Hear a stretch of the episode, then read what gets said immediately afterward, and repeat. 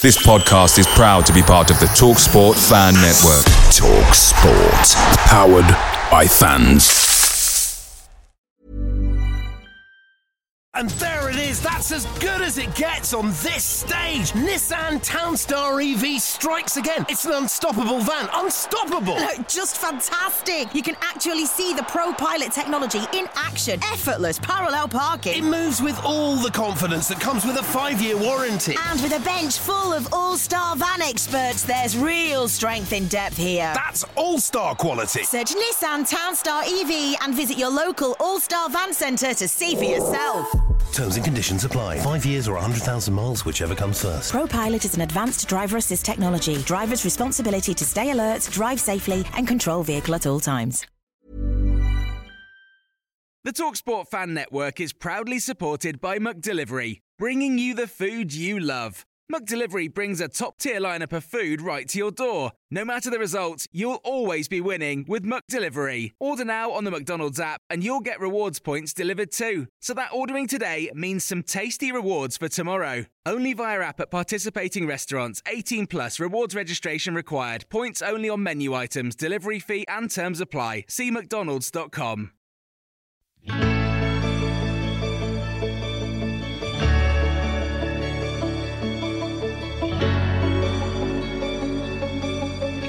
After 14 games having things our own way, one loss was always going to be tough to bounce back from.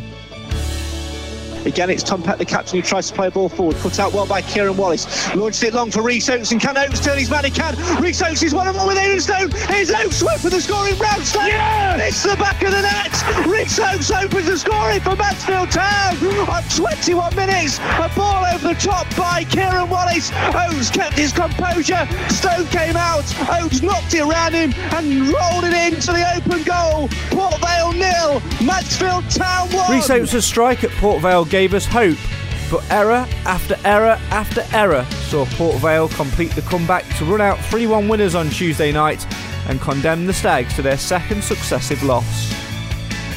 It's a result which takes the Stags into 10th, but they have games in hand and only remain 4 points off of the playoffs and 6 off of the automatics. Not to mention the small fact of league leaders and fellow falterers Forest Green Rovers to play twice. But there's no point looking too far ahead or indeed dwelling on what's happened too much as we prepare for a home game against Stevenage and the return of the China via Peterborough deserter, a certain Steve Evans. Tonight we'll look back a tiny bit on Tuesday's failure at Vale, but focus more importantly on how to put things right as the Stags look to set a new home record of 11 straight Football League home victories for the first time since the 1940s. As always, we want you to get involved in the comments and have your say on your team. Is no win, no Quinn a thing? Who should come into the lineup on Saturday? Should Nigel Clough have changed things around a little bit earlier than he did? All of that stuff, anything you want to say, get it in the comments and have your say on your team. This is the show for the fans, by the fans, keeping the faith, win, lose, or draw. Why? Well, quite simply, because Mansfield always matters.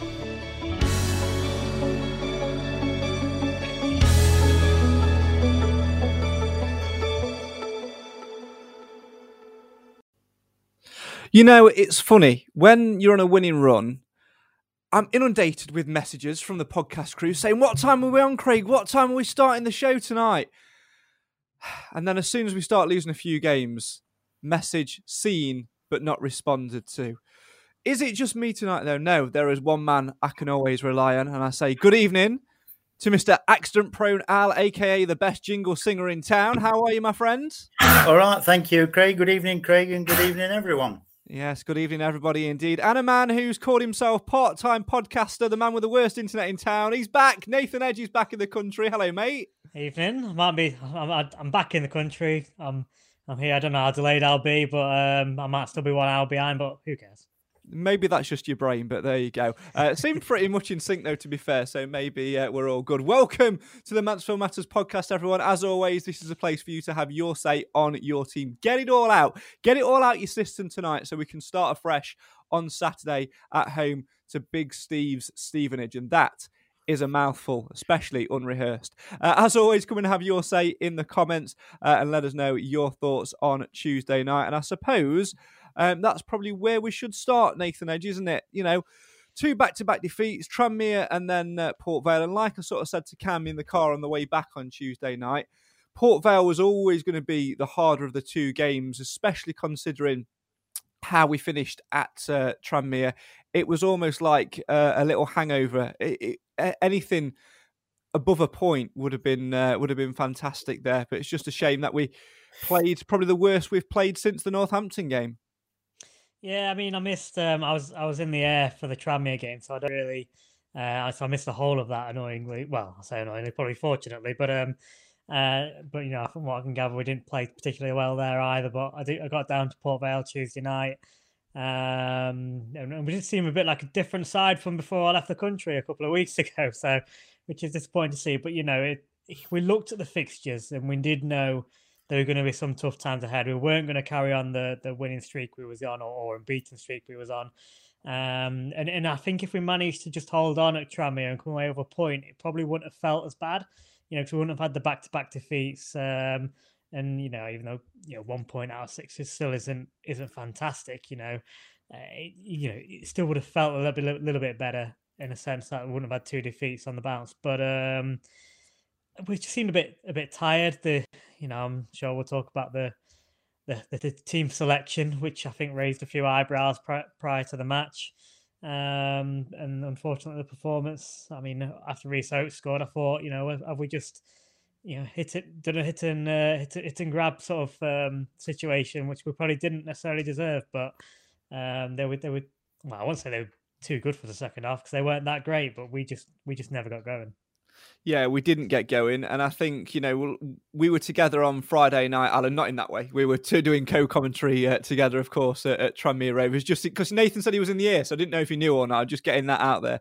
Um, and we, the one thing we said at the end of the game was it's going to be very, very difficult to, for us to to bounce back. And I think had we had a game, had had we not had the Tuesday night game, and the next game would have been Stevenage, I wouldn't have had as many fears. But driving to Port Vale, I felt that it was going to be an uphill battle for us um, on the night because, like Nigel Clough said on, on Friday night, it, it was it's such a difficult mindset to go back into after you've had it your own way for so long. It's it's that shock to the system. It is that hangover. It is that sort of slap in the face, which is some unexpected slap in the face. It's hard to deal with.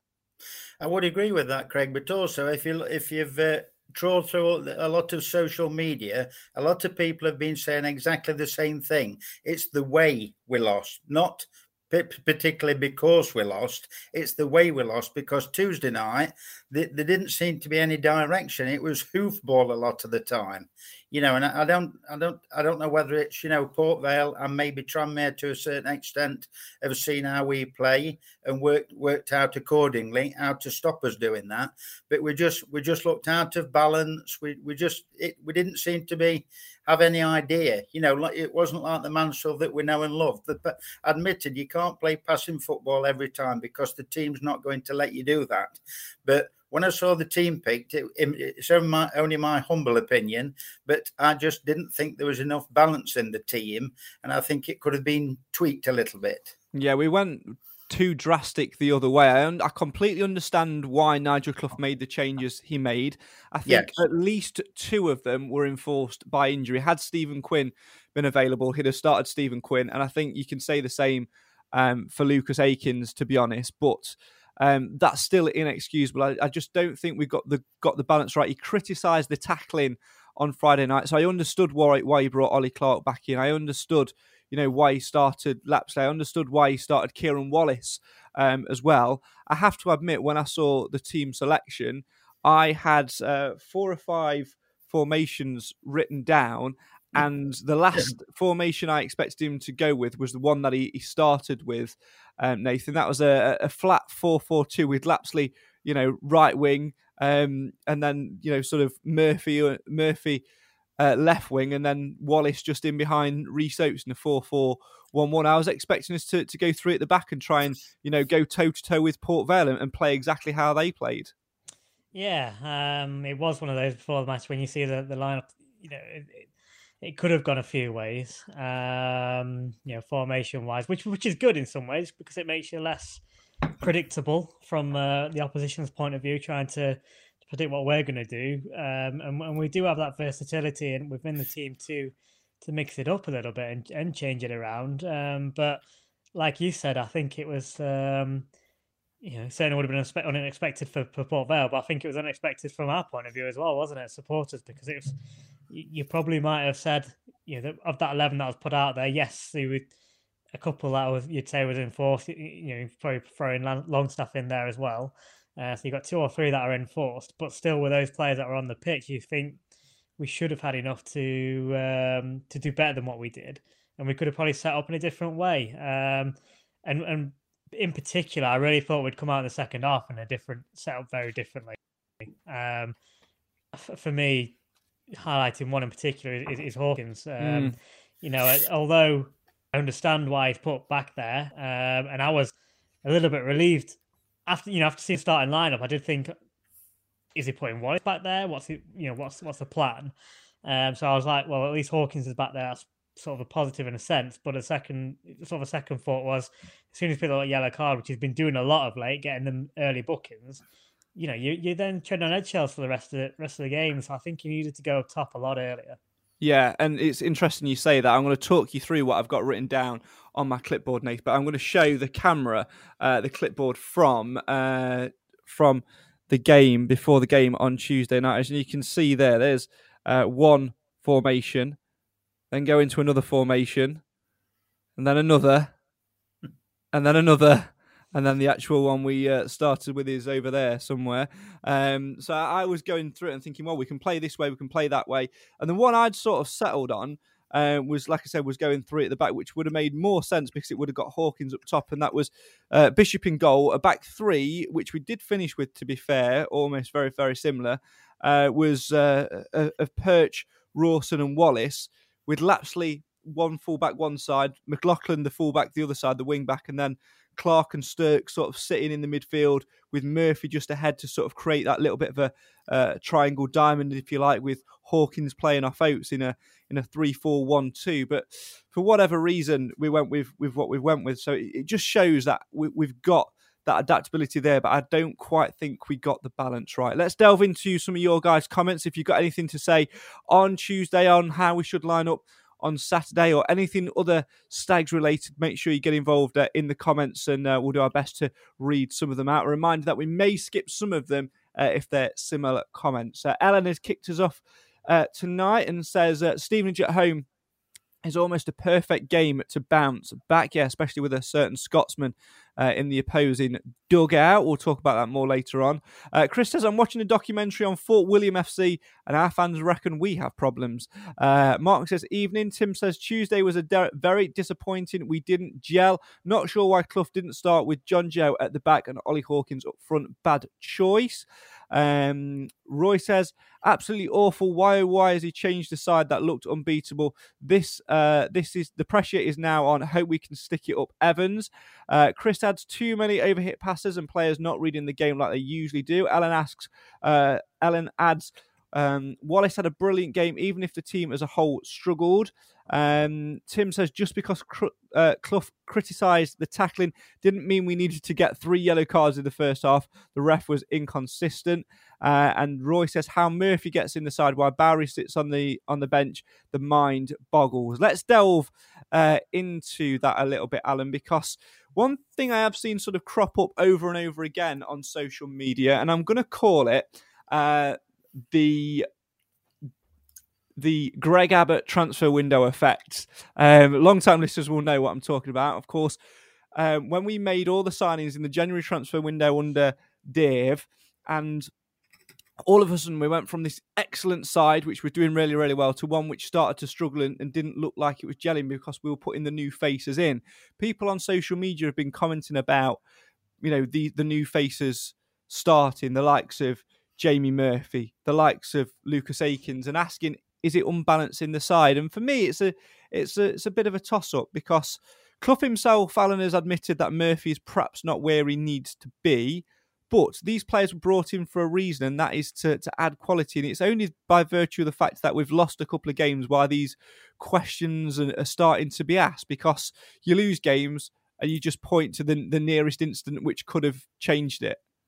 That's right, Craig. It's fine margins, isn't it? Because if it had all gone swimmingly on Tuesday night, you know, we wouldn't have had anything to say, even though we've all got his own opinion. But I do feel quite sorry for Jordan Bowery because I think he, you know, well, he proved it himself. He got the player of the month, you know, for whatever it was last month. He'd been playing really well up till then. And then he, he's like sideline now. So when he came on again on Tuesday night, he had what, 10, 15 minutes, was it? Probably 10 and you know he can't get into the game so much as he normally would from the start you know because he's been producing really good performances. So i can understand where people are coming from and i can understand the flip side of what nigel's saying but with longstaff longstaff's proved his worth because he's scored three goals. He might not have started off absolutely brilliantly but he knows where the net is he's found it three times which is like lapslie did last year.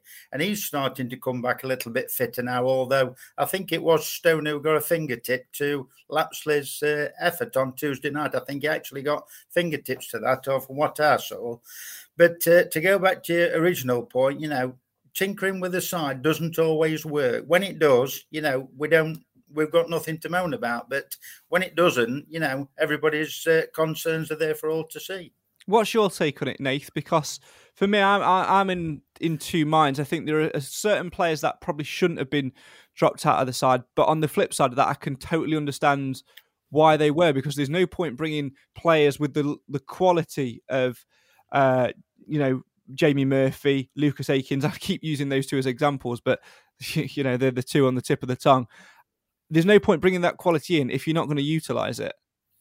Yeah, I agree. Um, I mean, I feel a little bit for Akins because you know he's, he's, predominantly a striker and he's played there once, so you know we've we, have we have had to use him. I know they, they've said he's always been a utility player and we can use him, but you know we we had him at left back at Bristol Rovers where he had a um, you know an absolutely awful game, uh, and a lot of most of the other times he's been playing a sort of sort of right back, hasn't he? So. Mm. Um, you know that's that's it's a bit harsh on him. That's obviously not his, his favourite position. Uh, you know, we're asking him to do a job, and you know, it's not not the easiest thing to do in a in a new team. Um, Jamie Murphy, I, I, you know, I think he's he's shown he's shown promise. It shows glimpses that he's he's, he's a good player, but um, as as Clough has alluded to, he's just a little bit sort of off the pace at the minute. So, you know, do we do we allow him time to? You know, it's hard. Do you allow him time to get up to pace to, before he comes back? You know, starts games, or you know, or is that the only way you're going to get him up to up to pace? So, um, it's, it's a tough one. I don't think it's. I mean, it's hard to say because it's early on, but I don't think it's as severe as the, the Greg Abbott uh, effect as such. I don't Definitely not. Not going to be the you know a, a, a, dramatically terrible transfer window at all. I just think no. you you got to look at the bigger picture. We've played. You look at the last sort of four, five, six games. The the, the caliber of teams we've had to come up against has been higher. Uh, we've had to do a lot of them away as well. But you look at it just two two games ago, we beat Exeter on a Friday night. Superb performance, fantastic uh, atmosphere. We're up to third. Two games later, they you know Tranmere uh, put the performance aside. We was unlucky to lose last minute.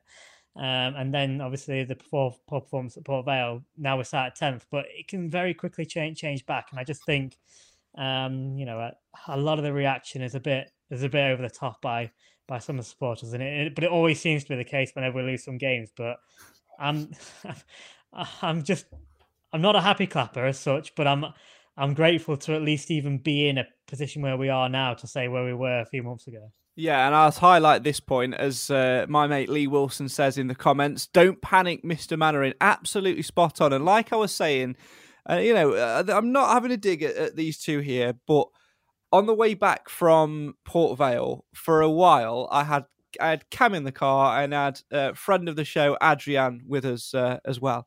And for a while, it felt like we'd literally been spanked 14 0, and Clough had been caught with his winky out in the centre circle, waving it about doing windmills. It was not as, as bad as, as that for a, for a start. You know, uh, it was almost was oh, it's season over. It's no, it's not we had to hit a divot at some point. We had to hit a bit of poor form, a patchy form at some point because it's a natural part of football. And when you look back and when you, you compare and when you sit down and analyse it, we're where we are on the table, 10th, but we're four points off the playoffs, with six points off the automatics, we've got games in hand over everybody under the sun.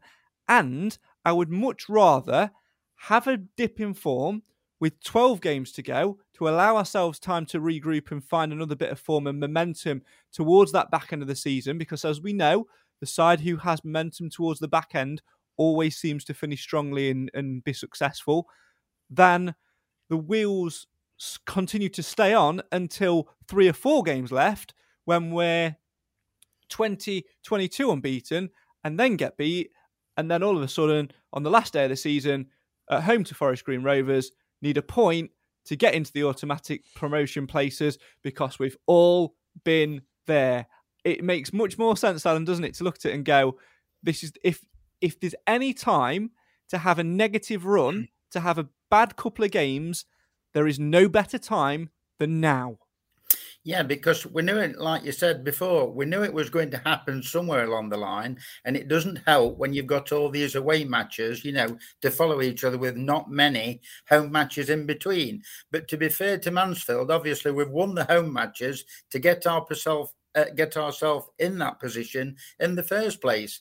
And you don't notice these things until you lose, you know, such as the Murphy not having a particularly good game, or excuse me, or Lapslie, you know, over hitting the ball each time. You don't really notice it until we lose, because when Jamie Murphy came on the very first game, I thought he had a reasonable game. He mm. played. It looked lively. It looked bright. Admitted he tied in the end, and he told he told Cloughie that he wanted to come off. But uh, I, I don't. I certainly don't panic. I mean, at the end of the day, what will be will be will be where we finish. But I still think we've got a damn good chance of going up and in the automatics. But we've just got to uh, start getting back to basics and put George Maris in where he belongs. Yeah, I think Alan's got a, a, a good point there, Nath, hasn't he? Getting players like Maris and, and Lapslie back in there. I felt Lapslie played really, really well actually on on uh, Tuesday, on Tuesday, out of position, let's say, playing as a, a, right winger. I thought he did relatively well, and I think you know he's going to be key to us towards the the back end of the season. And another player in there is, is James Percher. I don't want to stand sit and dwell on the negatives. I want to get it all out of the system, of course, and I want to by the end of this show tonight, I want to be you know jumping positive, looking forward to Saturday and getting back on track. But I am going to pick. There are positives to pick out of the game. Yes, we got beat three one. We were poor in pretty much every area, bar for a spell of maybe what? Let's see if I can get the maths right on this. Um, O'Toole comes on in 55 minutes. Hawkins goes up front. They don't score till 75. We had 20 minutes yeah. where we were. 20. I was getting there, son. I was getting there. I'll sub you back out for your wife. She was much better in the conversation before you when we started this on. Um, we, for 20 minutes, we were the better team. We were all over Port Vale. George Lapslie scores that um, that goal. Aidan Stone doesn't make that that good save, which we knew he had in him, and he was bound to have in it in him against his former club and the manager who released him we're 2 1 up in front of our own fans, and we probably turn Port Vale over 4 1. It's a different game. Fine margins, fine, That's fine right. margins. But the other positive for me, other than O'Toole coming back in and um, Hawkins going up front, which obviously sparked the game, was the reintroduction, Nath, of James Perch, his first start since uh, his injury. Yes, he's had a couple of uh, cameo appearances and has played in the under 23s to get him back fit. But Clough said to me after Friday, and he said on Monday in his press as well, that he'll bring that calmness. And I said this to Cam and Adrian, and they were, they took it far too literally. Do you under, do you understand what Clough meant by adding the calmness to the game? Please, yeah, please. Yes, go on then, Alan oh, yeah, he is. You clearly don't, Nate. You clearly don't. he is calm on the ball. He's got experience. When he was centre half, you know, you don't need the speed at 35, 36 if he's got it up here as a footballing brain. I thought he had, I would say probably, I'd say a six out of 10 performance on uh, Tuesday night. There were two tackles that he made mostly early on that was near, near the byline and he just slid straight out. You know, we're watching an eye follow, slid straight in to kick the ball out. And I thought, you know, he's looking quite good here. But he did get caught out a couple of times, you know. So, I mean, he is rusty, isn't he? He's only played a full 90 minutes. So, fair play to Perchy for actually coming back because we thought we'd lost him for the season. And but as well, he played, and sorry to cut you off, and as well, you know, he played right back. He yes. wasn't playing centre off. No. That's what I think was a, the, the mistake, though, with Tuesday night. If you're going to start him, which, you know, like Alan said there, he's, he's obviously going to be rusty, which is absolutely understandable. He's not not played uh, sort of started games at that at that competitive level. Obviously, they did it on in 23's game, but if you're going to start start him, I don't think right back was the, the right right position for him. I think he needed to be in that centre. I know apparently Hewitt wanted a rest, but I don't think he. I think he could have at least had, you know, 60 minutes in him surely, and then maybe Perch come on for him, uh, or or a different type of shuffle. Like you say, the three at the back would have would have worked better. That, that's the mm. only thing about it. That, you know, I, I, think that's why Perch probably only had a, a six rather than a than a than a solid seven, like you, you, you probably expect from him, is because he had to play right back where he's where he's, where he's rusty. And I think even Perch at his best, sort of, uh, you know, last last season or you know, very early this season, we've always said he can do a job right back, but he's better centre back. Yeah, yeah, absolutely, and I think that's that's the the criticism. If I am going to have any criticism at all, I think tactically we, we got it wrong for another game running. But I think you know we do understand that, and I think reading between the lines as well from some of Clough's comments over the last couple of games uh, post match, it's very much been about you know we need to utilise the the squad and the options we've got available to us, which to me says you know, we're not going to play a set way every single week. And actually, you, you, saw that, and it typified it in the goal we scored. Actually, because we played direct, we got, you know, we we didn't have players, and I mean this in the greatest respect to those players that started the game. We didn't have players on the on the pitch on Tuesday night that started the game that could do the fancy football. We had players who could do the ugly side, and we dinked one over the top because. Um, they played three centre halves and two right and the right side centre half, left side centre half, both pushed high and ended up playing as, as wingers, and they got too cocky. We dinked one over the top, and they got caught. And Oates did what Oates does best, and it was effective. And it's just unfortunate that we went and conceded and uh, and what have you. But it's just little tactical tweaks, and I think we'll definitely start to see, um, you know, that changing over the course of the next 12 games or so. Let's delve back into some of these uh, comments. Lots of you flooding them in again. Uh, apologies if I skipped yours. We will be uh, we will be doing uh, we will be sort of uh, missing out ones which are repetitive. Uh, Chris says Evans will be expecting uh, loving a hostile reception on Saturday. Let's try and not make it about him. Let's get fully behind the best manager in League Two and his team. Let's greet him with Nigel Clough's yellow and blue army and then boo the oath at the end uh, when we have won. Yeah, absolutely. We'll talk more about Evans' return later on. Uh, he also adds everyone in League Two is in the position that their performances deserve, including the great run Stags have been on. The top 10 is wide open. On to Tuesday night. There were far too many overhit passes um, or players not reading them like they usually do. We're in a great position. Um, we're in a great position with the big boys to come to ours. We don't have the right divine right to go up, but we do have the squad to achieve promotion. You stags! And I'd also add on to the back end of that, Alan. Uh, we've got the squad and character within that squad to go and deserve to achieve promotion.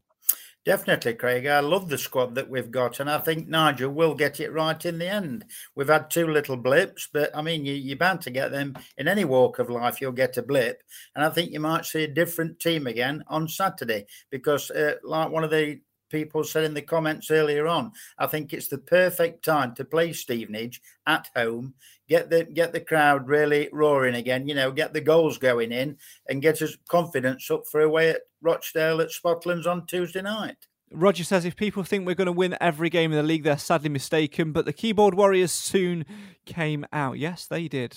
Um, Gary says uh, last two games were disappointing, but Alan is right. Fine margins, goalkeeping error, a sitter missed, and a mix up at the back. Stone produces a first class save. We lose. Our luck ended, but it will return. Yeah, and sometimes you've got to. Um, uh, you've uh, you, have got to earn your own luck as well. He also adds, uh, "We've got to thank our lucky stars at the minute. Last October we was going down, but we've turned it around. Yeah, absolutely. You always forget about that uh, position we were once in. Uh, Gary, unlucky at Tranmere. If we uh, but if we'd have drawn at Brad, uh, drawn at Bradford, drawn at Tranmere, and drawn at Port Vale, we would have had the same three points we took from Bradford. Spot on. It's a good way of uh, looking at it, I, I suppose.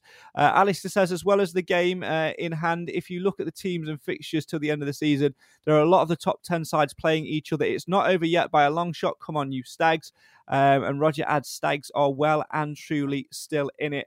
Uh, one thing for me, which is going to be important, Alan, is uh, the input of the Stag supporters, who, as we know, are always uh, a fine bunch. Back at One Call Stadium on Saturday, there's been a lot of talk about a certain Mr. Evans. We'll talk about him in a couple of minutes' time. But one thing I put to Nigel Clough uh, post match is the impact that the fans can have because let's not forget we are going for a club record uh, 11th straight Football League home win on Saturday. And it's something that me and Nigel spoke about pitchside after the disappointing defeat at Port Vale. Let's have a little snippet of that interview then uh, as Clough reflects on Port Vale and looks at the impact that the uh, the fans can have going into Saturday's home game with uh, struggling Stevenage.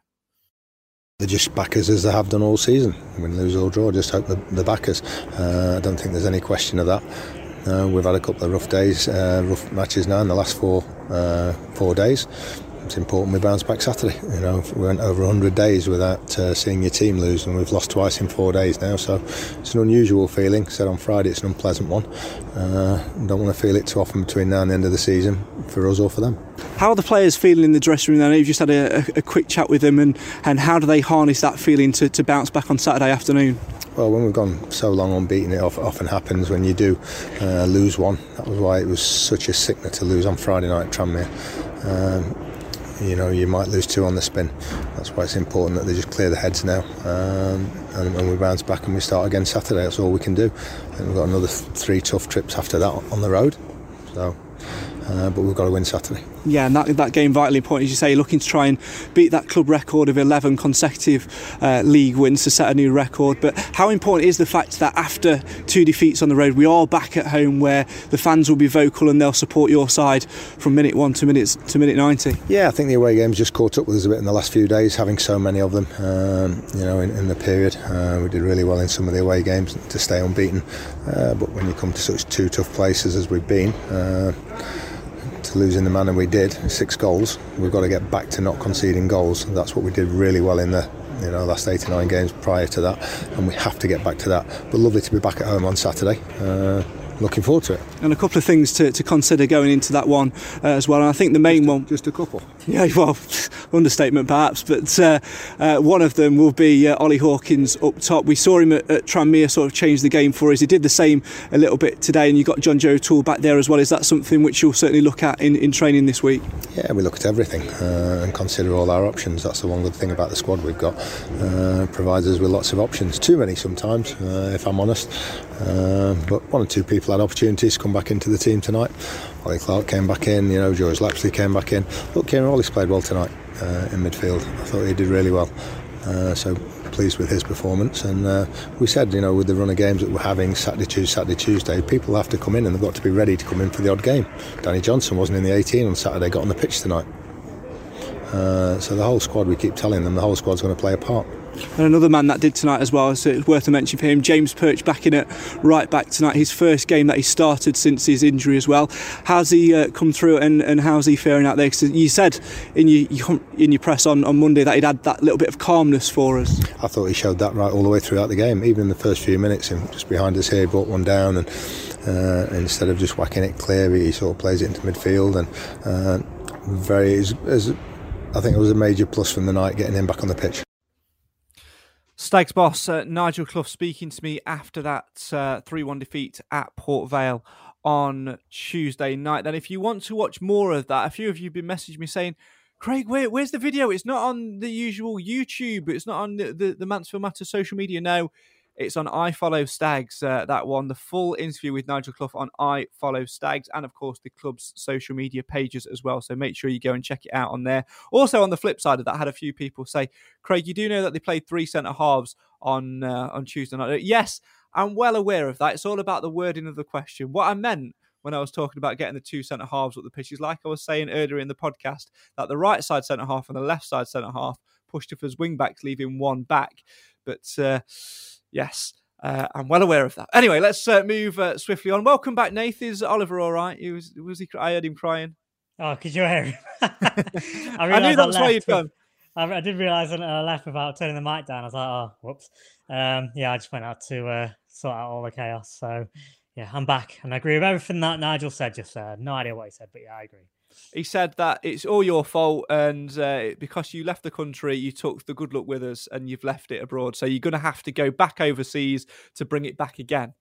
Yeah, fair enough. That's if I need to go back to Morocco, I'll go back to Morocco just for you, Nigel. Team player, absolute team player. Keep your comments coming in. We're going to talk team shape uh, in a minute or so. But first, though, uh, time to uh, note, as we say, you know, not a lot of time to, to dwell on things because uh, we are back on the road yet again. Um, starting on Tuesday as we head to Rochdale, um, and then on Saturday, a week on Saturday, a trip to Oldham Athletic. So not as many miles uh, next week, but then it follows it up with a trip to Hartlepool. So anyway, and then Forest Green the week. For sake, um, if you want to travel to Rochdale or Oldham, prices on the Stag Supporters Association coach are fifteen pounds for Amber and Junior members, twenty pounds for Blue members, twenty five pounds for non-members. Departure from One Call Stadium for the Rochdale game is half past three, and for Oldham it is 11 a.m. And the all important number you need is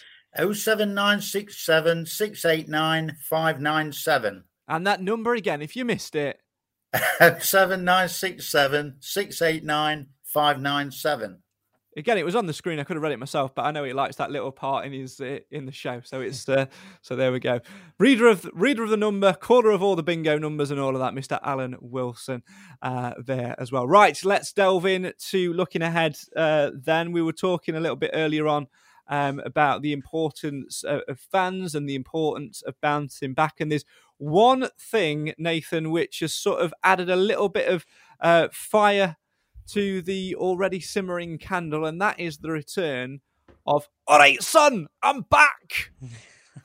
I don't know what's worse, the fact that he's going to be back in uh, in the dugouts, or you're doing your uh, impressions again. I, you know, it just it just gets worse, doesn't it? But um, yeah, I mean, it's going to make it a bit more, a uh, bit more of a, a, spicy affair, isn't it? Um, you know, first time, it's first time he's come back, isn't it? Since mm. since he did the old, um, you know, the yeah, the usual route to Peterborough via China. You know, that's the, the quickest way, isn't it, these days? Um, but no, uh, hopefully he'll put a few more, you know, a few more hundred on the on the turnstiles uh, bit make it a bit more of a uh, ruckus atmosphere as it always does. I think wherever he goes, anyway, doesn't it? So, um, but hopefully it'll just um, you know let's not let it distract it too much, but let's still get behind us. But I think he's um, you know worth a bit of stick to be fair. Yeah, we won't talk about it too much, but I think nobody would. I think had he left at the end of the season having achieved promotion with us, he'd have got a nice reception on Saturday. Yeah. But the, it was the manner in which he left to China via Peterborough and then Gillingham and now um, Stevenage. And his success rate is, uh, well, it's not been there, has it? And now Stevenage does seem like a, uh, a, a very uh, a, very panicked and oh, oh, oh buggery, I need a job. And obviously there must be a good Waitrose there because he's got his usual man, Paul Raynor, with him as well. But like somebody said in the comments earlier, Alan, let's bring it back to sense it's not about him on Saturday. It's about Mansfield Town bouncing back. And that's the one thing we need to do on Saturday is show the support for the current manager because it's he who is the man that is capable of turning it around and he, the man who is capable of delivering the dream and, and picking up and not uh, delivering the broken dreams like the man who will be in the away dugout on Saturday afternoon. Yeah, and how fun is that? Because who was it that wanted all the dugouts bringing over to this side? Because you know, he said in his words, we weren't giving the uh, away manager enough stick or whatever he said. He'd got an easy ride over the other side. So I think it's come back to bite him on the backside there. But the place it will hurt Steve Evans most, I think he will he will revel in all the comments and the abuse and whatever, whatever he gets. But the place we can hit him, hurt him most is at the end of the game when we've won 3 0, 4 0, whatever, and he's got to go home with his uh, head held down. And, uh, you know, we've won the game because that will hit him most. And probably knowing Stevenage, you'll probably have his P45 as, at that point as well because getting rid of Paul Tisdale? Really? Very surprising. Wow. Yeah, I was. I mean, didn't, I was didn't very- expect that. I was very surprised when he actually went there himself because there's far better clubs than Stevenage, and I mean that in not a disrespectful way, but in terms of infrastructure and budgets and things like that, in terms of clubs that are going to be competing for a promotion. I love Strange that. One. Yeah, no offense, but I'm gonna say something that's offensive. It's it's a caveat. It's fine as long as you say no offense, you can say what you want. That's how it works, right? Get the lawyers Yeah. on the phone. And if, and if anyone does want to sue me, my name is Cameron Felton. Craig Creek is not here this week. He'll be back next week. Let's move back to uh, all things Mansfield because, of course, it is Mansfield that matters. Ollie Hawkins, Alan Wilson. There's only one place for him Saturday afternoon, isn't there? Yeah, I would shove him up front. I would leave Raw, providing that everybody's fit and uh, rearing to go, which they should be. I would have thought. I would leave JJ and uh, Rawson at the back, and I would put Hawkins up front, and I would slot Maris straight back to where he belongs. Because, like Nigel said about uh, James Perch being the calming influence, I don't think there's any better calming influence than uh, George Maris because he's the playmaker. He's the one that makes everybody tick tick. It's the simple ball. It's the not, you know, not worrying about where he is and his headers out of the way are unbelievable. I think that goes unmissed sometimes. I just think George Maris is the key towards being successful. Yes, I, I think so as well. I think he's a very influential player in there, uh, to be honest. Um, I think it, it's all about just getting it right and getting the right balance. We'll talk team selection in a minute. I just want to go to a few of these comments before uh, they disappear from the feed. Chris asks, asks, What was Nigel's body language like when you spoke to him uh, on uh, Tuesday, Craig? disappointed, frustrated, um, naturally, but also a little bit ill. Um, so uh, he had his snood on and uh, was uh, was a little bit, um, don't know, a little bit tired. But uh, I- wouldn't read anything in, into it. I think you can. Uh, what I always get from Nigel Clough is even when we've won a game and played a team off the park, there are always things we can improve on, and that for me is the sign of a very good manager because we've seen managers in the past who, when we're on a great run of form and when we're winning games, you know, they come out and they try and galvanise us and they, you know, try and get us all jolly and it, everything's all all rosy and bloomy and all love hearts and bright colours and all this. And they ignore the little things like conceding a soft goal. They ignore the little things like passing the ball to a person in the crowd mentioning no names, but the entire Mansfield Town midfield from Port Vale on Tuesday. Um, and you know, there are those little things which certain managers gloss over. Nigel Clough doesn't do that. You'll often hear you'll often hear him say, give an answer to your question, but then then say something like, "But I think what we missed tonight, or what we didn't do well tonight, was this, this, and this." And I like that because there's an honesty to him. And even when we've played really, really badly, yes, he'll have certain digs and he'll, he'll say certain things, but he, doesn't really go full talk. He, doesn't do what I like to call a John Yems of Crawley, who just goes, "Yeah, we're bad," and and and just uh, you, you've all seen the, the viral videos of, of the, the the Crawley manager. Um, he doesn't do that. He gives answers. He gives honest answers, and he's an honest man. And I genuinely believe that um, we've we've got a manager that's capable of going in there and picking it up. He's that's the experience. That's what his team's there for. And sometimes that's why doing post match interviews aren't always the greatest thing because you can get that emotion. It can be an emotionally led thing, and I think Nigel does very very well to uh, to stem that and to uh, to calm that and, and give an honest appraisal of uh, uh, of what's out there. Um, Tim says a win on Saturday uh, and things will look different again. There are two top teams versus uh, top 10 team matches, so someone will lose out somewhere. Sutton, Tranmere, Northampton, Bristol Rovers, Port Vale, Exeter, and Swindon all away from home. Exeter play Port Vale um, next Tuesday, and and Sutton are away. Come on, you stags! Um, Saturday's not about Steve Evans, says Jamie. It's about us getting three points. Absolutely. Roger says solidify. It's actually solidified, which gets a ring of the bell, but I'll let you. Uh, I'll let you have it. Uh, a question to the three of you says Roy.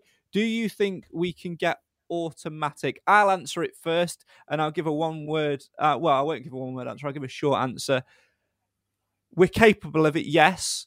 Will we? Will depend on the next four games. Alan Wilson.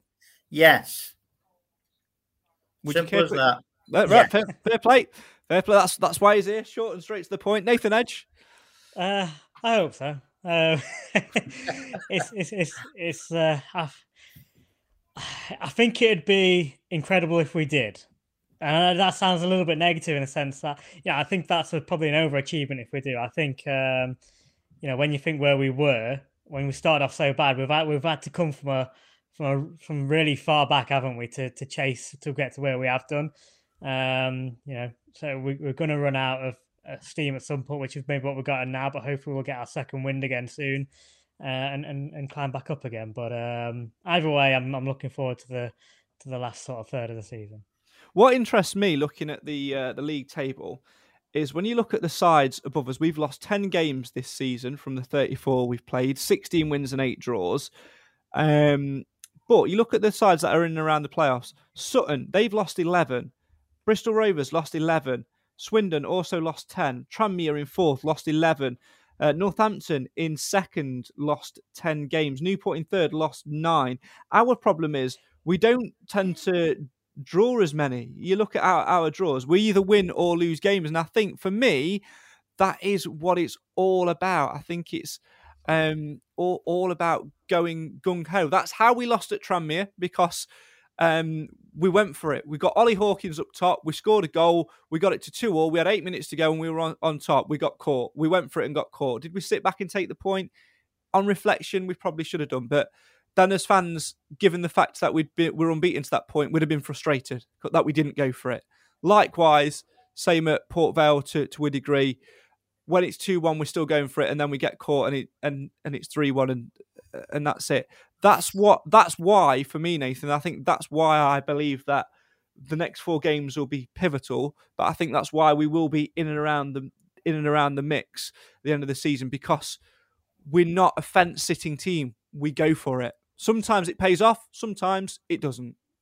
Yeah, I think as long as we don't end up in a in a rut of you know on a, on a real bad run and, and confidence goes low, you know, I think as long as we can keep the yeah, keep it minimal, like like I say, just cut those couple of defeats, we can bounce back on Saturday in particular, just give us a bit of a boost going into sort of another tough run of fixtures. Then um, then then then yeah, I think we'll be all right. It's just about making sure we don't get uh get dragged down into something you know you know negative and and and lowering the lowering the confidence. So I agree with you in in in that sense. Um, and I, and I, and I hope we do carry on the way we the way we were because um, you know, Nigel Clough said it, hasn't he? Has- hasn't he? On, on numerous occasions, you know, we weren't drawing, but if we can go and win games, obviously three points is uh, you're better off getting three points. What's how to say? You, you know, you know, you know where I'm going with it. You better go six points out of nine rather than four out of you know Yeah. nine, uh, five out of nine and being unbeaten. Yeah.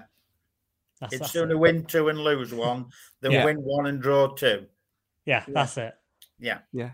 And you know, you look at a few weeks ago, Forest Green had lost one one game. They've now lost five. They're on, in, in poor form.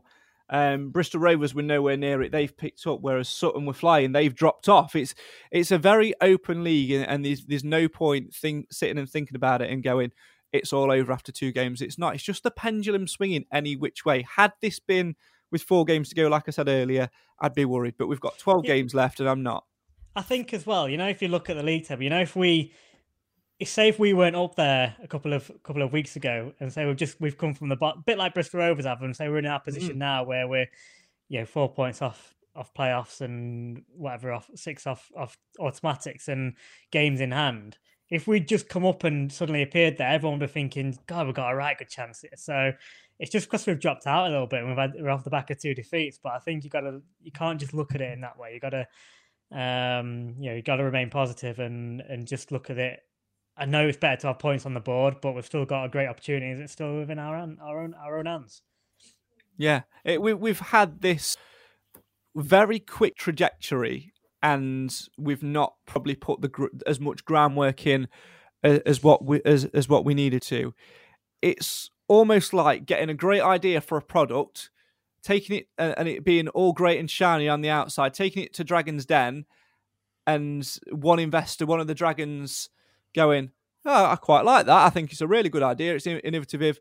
You know, I'm in. I'm gonna. I'm to invest. I'm. I'm to put some money into the into the business. And then another dragon going. Mm, it's all right. It's not that short. And then all of a sudden, things start to unravel because they found a little nitpick there, and that's what's happened. We found a groove. We found a really good way of playing, and we had a, a nice little bit of um, uh, traction to to get us up there. But teams worked us out, and now we've all we've got to do is just find it again. And I think we can find it again. And that leads me nicely onto talking about team selection for Saturday afternoon. Now, earlier on, I showed you my clipboard, and I had, um, I had, let's have a look at this. One, two, three, four ways of playing with that um, starting eleven that which Nigel Clough named, and then there was a fifth way, which was the actual way we started. Um, I think we all are going to probably pick Hawkins up front. But what I'm going to ask you both, and then I'll give my opinion at the end, and you guys in the comments as well, if you want to drop yours in there as well, is two things. The first, formation. The second, the personnel. And I'm going to start with the man who loves the jingle. It's Mr. Alan Wilson. I would say 4 4 2. I would like Bishop, McLaughlin, John Joe, Rawson, and Hewitt. If they fit, Quinn, Stirk, Maris, and JJ uh, uh, Longstaff. And then the two up front, Oates and Hawkins. I know I'm leaving Jordan Bowery out there, but that's only if Quinn is fit. If Quinn is not fit, put Jordan there because he coincides with what Quinny does, is forwards and backwards, and he works well with Macca. Nathan Edge. Our team. Mark stacking goal. No, I'm only joking. hey, mate, li- listen, stranger things have happened. yeah. You never know, but I'll be, I'd, I'd be very, very surprised. Um, I mean, I'd, I'd be happy with the 4 4 2 with, you know, the diamond or going 4 3 3. Um, but if I'm gonna stick my neck out, I'll say the four four two diamond. Um, you know, for me, I'd I'd have I'd have Perch on the bench at the minute, um, just simply because I, I, I like I think Hewitt deserves to keep his right back slot. Rawson and Jonjoe in the middle, and obviously uh, Macca on the left. Midfield: Stirk, Maris, uh, Longstaff, and on, uh, Quinn if he's fit or even Lapslie in there, and up top the two Oates and, and Hawkins. Uh, but if I if I was going to go with a three, I'd, I'd I would put Bowery on that left. So, uh, but that that would be my team, which is very similar to what it was a few few weeks ago when we were on form, but maybe just throwing in Longstaff. Uh, Roger says. Instead of Clarke. yeah, don't mention where you want to put him. Um, Roger says that Bish, O'Toole, Faz, Macker, Hewitt. Love the sound effect. Uh, Quinn, Longstaff, Marison, Stirk, Bowery, and Oates. Uh, Tim says 442 Diamond, Bishop, Hewitt, Perch. Um, who's O'Neill? I don't know. Bring, bringing back sure. Luke O'Neill. Is, is, is he on a free? We've been some transfer news, lads. I, I, I, think I'm going to read between the lines and go with O'Toole. Is that, is that all right? Is that all right with you yeah. two? Yeah. Yeah, I uh, think that's what he's alluded to. Yeah, it's probably just a typing error. Yeah, he's put John Joe. Yeah, Jonjoe. Oh, I, I, wonder if he's going with Clive's gag. He wasn't there a John Joe O'Neill or something which Clive came up with at some point? Oh, I can't remember. Uh, yeah, Bishop, John Bishop, Joe. Yeah, yeah. Bishop, Bishop Perch, O'Toole, McLaughlin, Stirk, Maris, Longstaff, Quinn, Oates, and Hawkins. Uh, Roger says, I want Hawkins instead of uh, Bowery. Um, Chris says, I agree with Alan Longstaff feeding off scraps from Oates and Hawkins for a double. Yeah, of course, Longstaff, three goals in three games. It's a tough one for me. Um, uh, it's a very, very tough one for me. I think I might have to mix it up a bit. Can I choose two? Can I choose two ways? I mean, now you've only got one, Craig. But... we didn't get two as a choice. You're the gaffer. You you can do what you like. You're the gaffer. Don't tell him that 'cause he's already been trying to fix up the uh, podcast prediction game, is it? Yeah, look how badly that went. um. Oh God. Do you know? I'm right. I'm going to stick with the back four, and then I'll figure the rest out af- afterwards. Um. Pick one back- and stick to it, Craig. I, I'm going to go with obviously Bishop in goal, back four of Hewitt, Rawson, Perch, McLaughlin. Oh, nobody thought about Rawson and Perch. Ooh. Um, Well, I did, but I, wa- I want John Joe back there.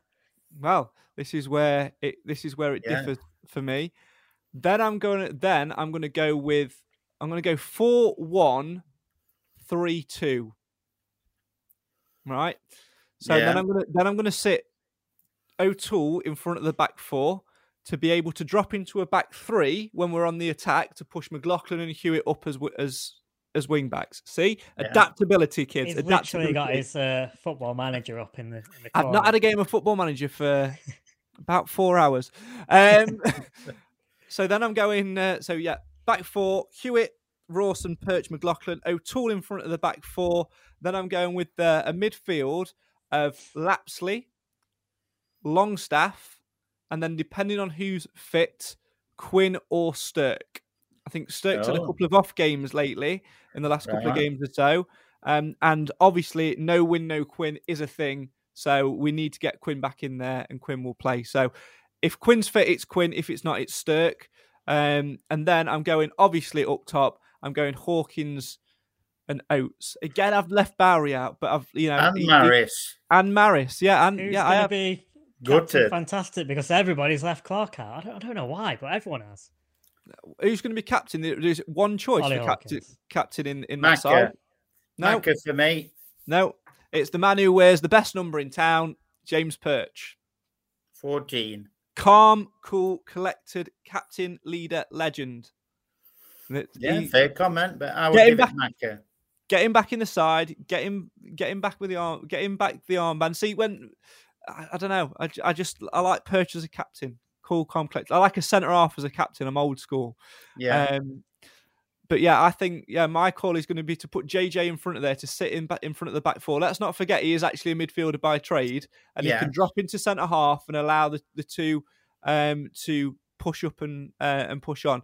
Uh, Roger says O'Toole for captain for me. Captain's armband, like I say every week, is a box ticking exercise. But uh, that's my eleven. Um, yeah, I've missed a couple of players out of there. You know, probably will be criticised for it because I've left Longstaff out, I've left Maris out, I've left Bowery out. But all players which you look at to come off the bench and uh, uh, to to make an impact. So uh, It's the nice- strongest bench ever, isn't it? It's the strongest bench, whichever way you look at it, we've ever had. It is. And my team selection, by the way, is completely based on Murphy and Akins being fit as well, because actually they wouldn't get in my starting 11. I respect them both. and I think they're both quality players. But imagine those Yeah. two coming off the bench. Imagine being 2 0 up on the hour. And then you see those two coming on. You, if you're a Stevenage player struggling at the bottom of the bottom of the league, you turn to that bench and, and, and look. And your first thought is, is, Jesus Christ, that's our manager. And then your second thought is, Jesus Christ, these two are coming on. And no one's even DJ. mentioning Danny Johnson as well. That's- Yeah. and he's on that forgetting bench too. Interesting one, Danny Johnson, isn't it? I think that's probably a discussion for off air at another time. Um, but but there you go. Right, let's move swiftly on because we are running out of time, and uh, I can hear the smoke alarm going off. So that means that food is nearly ready. Um, so we are going to go for uh, podcast predictions now. I'm going to put my my hands up and uh, apologise because those who are long time viewers of this show will know. Play, you going to play?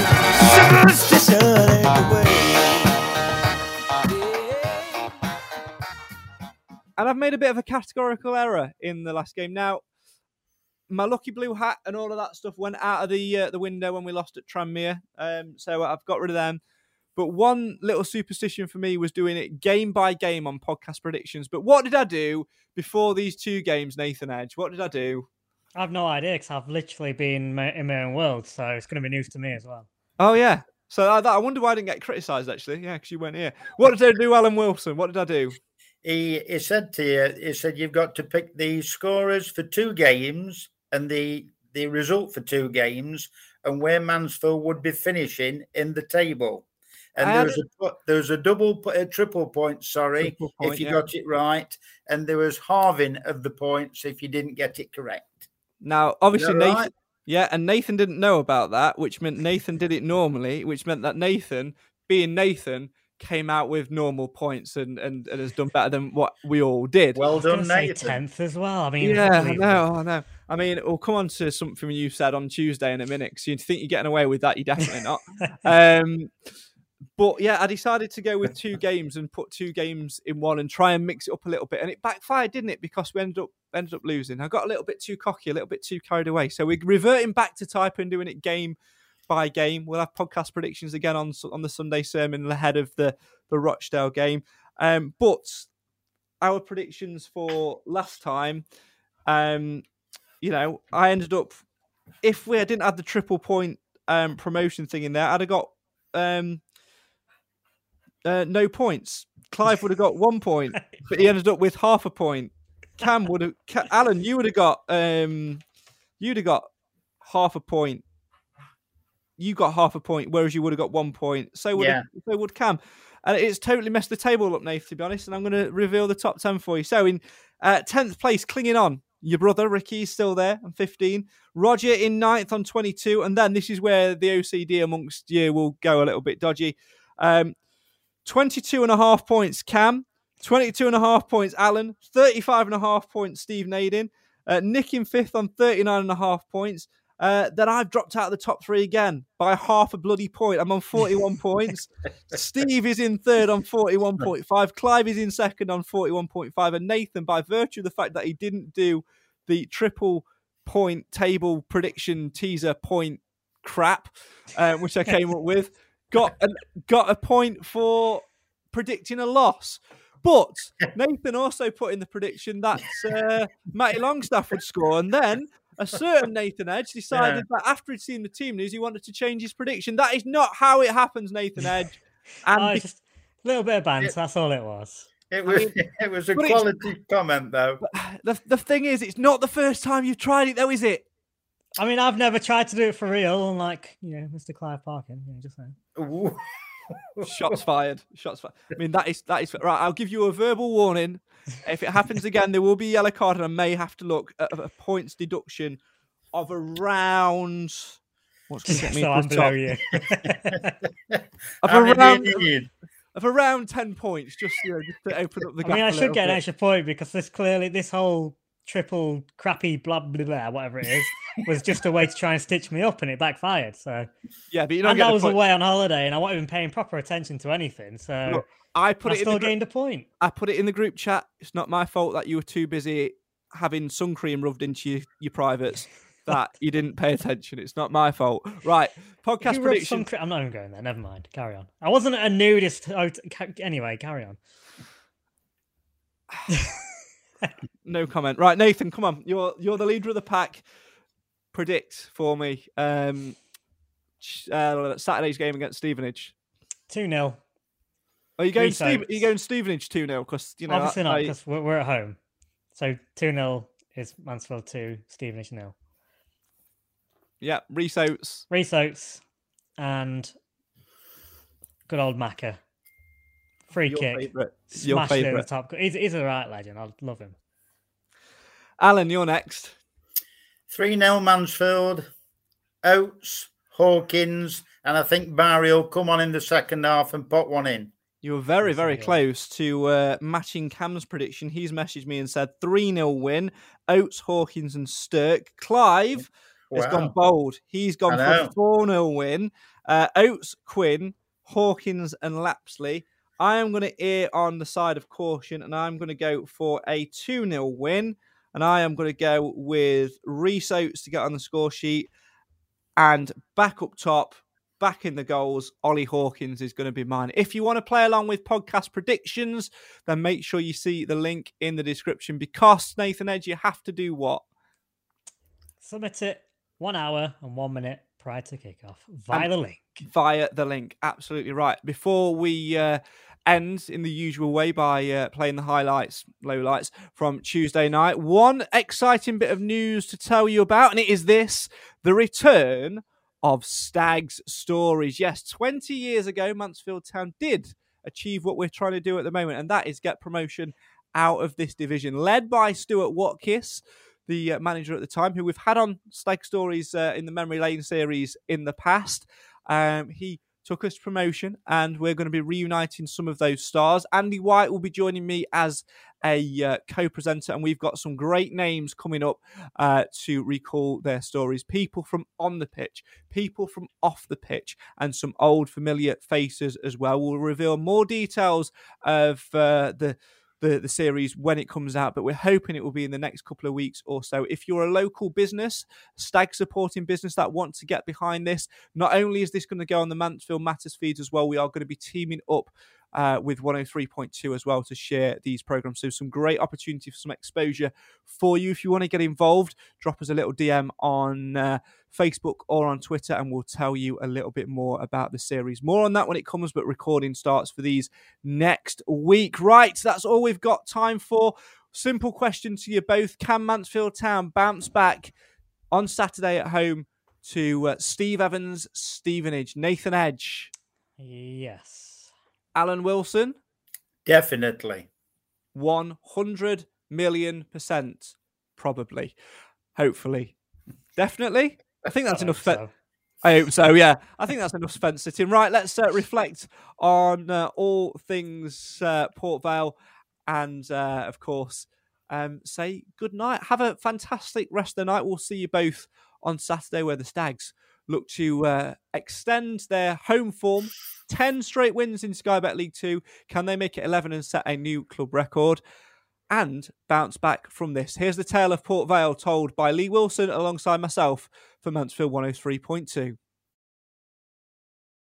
Good evening and welcome to Vale Park, where tonight Mansfield Town come looking to bounce back after losing their first game in 14 matches on Friday at Tranmere Rovers. Nigel Clough has shuffled the pack.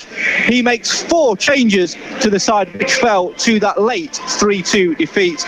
Ollie Clarke, the captain, is back alongside James Perch, George Lapslie and Kieran Wallace, who completes the four coming in. The quartet going out, Elliot Hewitt, Matty Longstaff, Stephen Quinn and Lucas Akins, the latter three, all out of the 18 tonight, and we believe all with injuries. The Stags could line up in one of about 7,432 ways, but this is the way that we're predicting the Stags will line up tonight. Nathan Bishop in goal, a back four right to left of James Perch, Farrend Rawson, Ollie Hawkins and Stephen McLaughlin, a midfield of George Lapslie, Ollie Clarke, Ryan Stirk and Kieran Wallace, with uh, Jamie Murphy in just behind Rhys Oates. On the bench for the Stags, Elliot Hewitt, Jordan Bowery, George Maris, Danny Johnson, Jason Law, John Joe O'Toole, and the goalkeeper Marek Stech. Again, it's Tom Pett, the captain, who tries to play a ball forward. put out well by Kieran Wallace. Launched it long for Rhys Oates, and can Oates turn his man? He can. Rhys Oates is one of them with Aidan Stone. Here's Oates open the scoring round stone. And it's the back of the net. Rhys Oates opens the scoring for Mansfield Town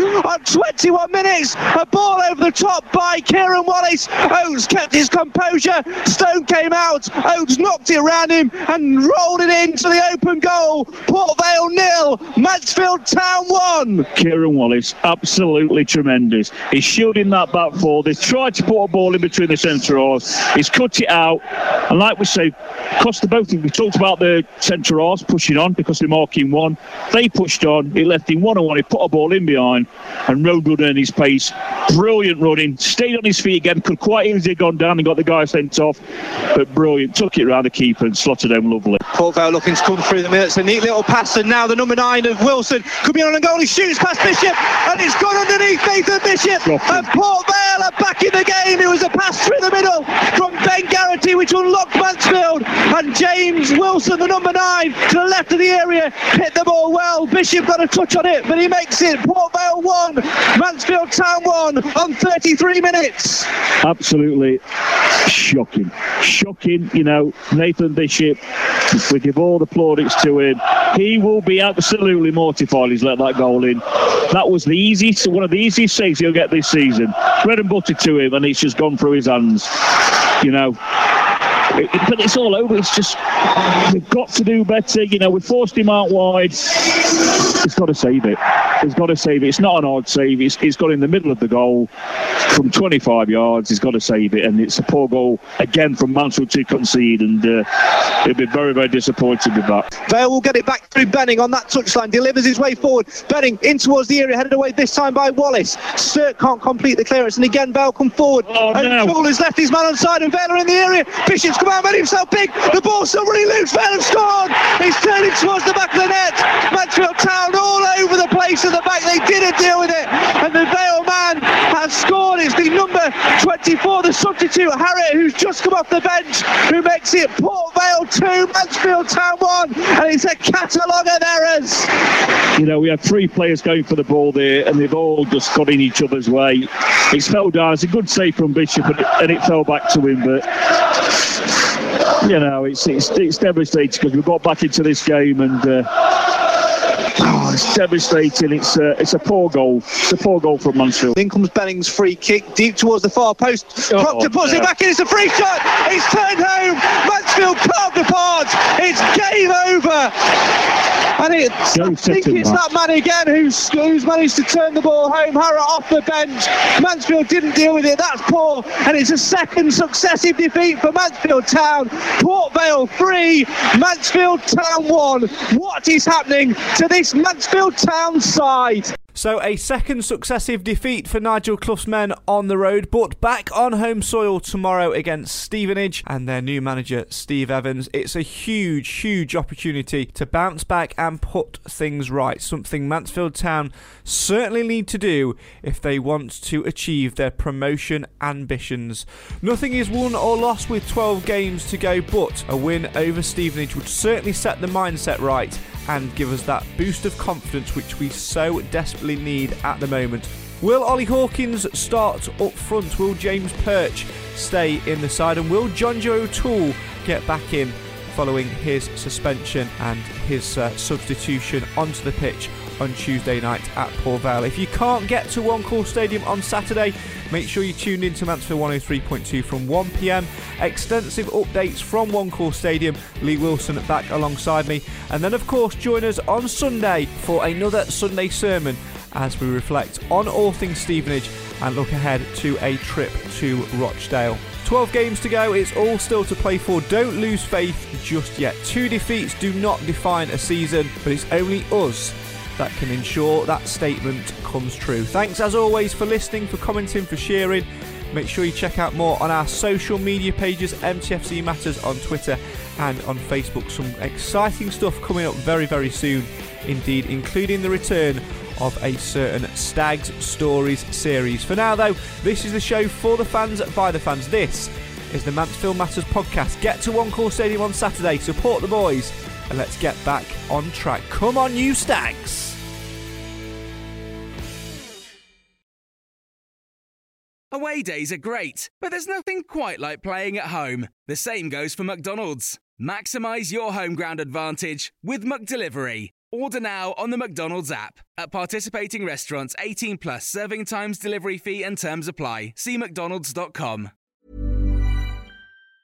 And there it is. That's as good as it gets on this stage. Nissan Townstar EV strikes again. It's an unstoppable van. Unstoppable. Look, just fantastic. You can actually see the Pro Pilot technology in action. Effortless parallel parking. It moves with all the confidence that comes with a five-year warranty. And with a bench full of all-star van experts, there's real strength in depth here. That's all-star quality. Search Nissan Townstar EV and visit your local all-star van centre to see for yourself.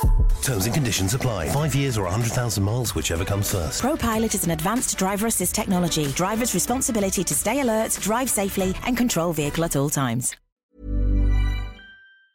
This podcast is proud to be part of the TalkSport Fan Network. Talk Sport. Powered by fans.